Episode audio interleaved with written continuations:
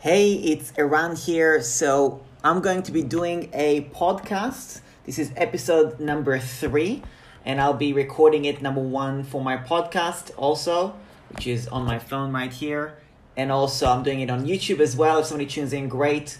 Uh, this is the first time I'm doing a Facebook Live as well. So, uh, see how it goes.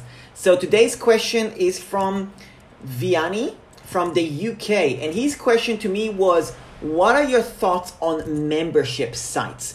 This is a great question. He's referring to specifically creating some sort of educational platform, uh, a membership site. You know, seven dollars a month or something like that for subscribers and so on. So, um, my thoughts on it is it's a bad idea, and I'll tell you exactly why to have a membership site, you need to have a reason for retention. You need to have a certain reason why somebody should stick around with you. Now, traditionally, you know, when you look at membership sites for uh, education and so on, I mean, you can think with things like, for example, Audible, 15 bucks a month, Blinkist, 15, 19 bucks a month. You also have uh, LinkedIn Learning, that's $39 a month, I believe. Um, what else is there? Mentor Box, seven bucks a month with a ton of different upsells, and so on.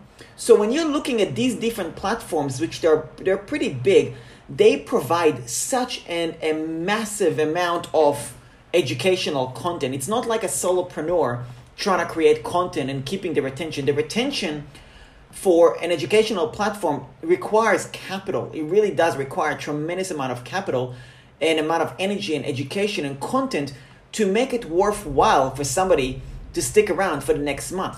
So, for example, if you were to do a membership site with educational content, seven bucks a month, I mean, really, are, are you to keep them for 12 months? You know, like, what's the reality of that? Is somebody to stick around for 12 months?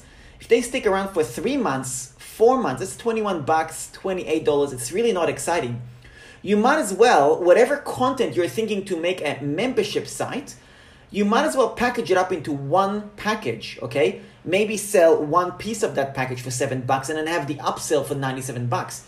You would have made 97 bucks, let's say, from that package on the one customer, which is actually more than one year of retention that you would have gotten otherwise. Okay, so it's just much better to just sell it as the one-time payment. Okay, for for those type of situations. That's that's my honest thought on it. Okay, because I think the estimation of effort of how much will it will cost you to acquire a customer how much churn, you know, how many people are going to not continue to subscribe, the economics of it just do not make sense. Okay, that's my thought on that.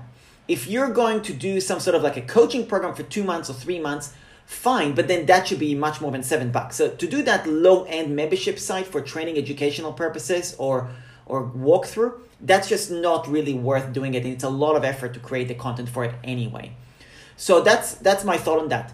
In terms of the concept of subscription, I'll give you an example of when you would want to do some sort of a membership or subscription is if you've got some software, for example, that somebody has to use, then of course there's a real value to actually having someone sign up for it. So for example, you know, when you're buying a domain, when you're buying hosting, ultimately you're never really buying them. You're always renting them from a hosting company or a domain registrar, registrar, okay? So or, or an email autoresponder. You know, if you're a marketer, you're gonna need an email autoresponder for for the rest of your life, pretty much. You know what I mean? So you might not stick around with that one specifically, such such as GetResponse, and you might move to Aweber or vice versa. But you're gonna keep having one no matter what, right? So having subscription model for software, software as a service, absolutely makes sense. Which is why the SaaS model, software as a service model, re- works really well with subscription because people are not as likely to cancel those subscriptions unless they're going to start having an online business, right? So that's when you really would use subscription. So just to give you a practical reason, for example, I don't actually have a subscription model for my coaching per se, but I do provide some sort of a subscription where I have people sign up for an affiliate, my own affiliate link, and I get subscription, residual income, passive income from people signing up for GetResponse, for ClickFunnels, and, and other different platforms along these lines. Okay, so hope that helps. I hope that answers that question.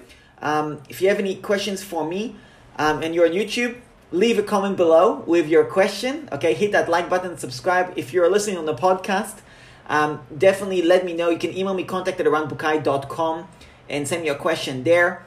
Otherwise, I appreciate you uh, tuning in, listening to this, and I'll see you in the next video. Thanks a lot, and we'll speak soon.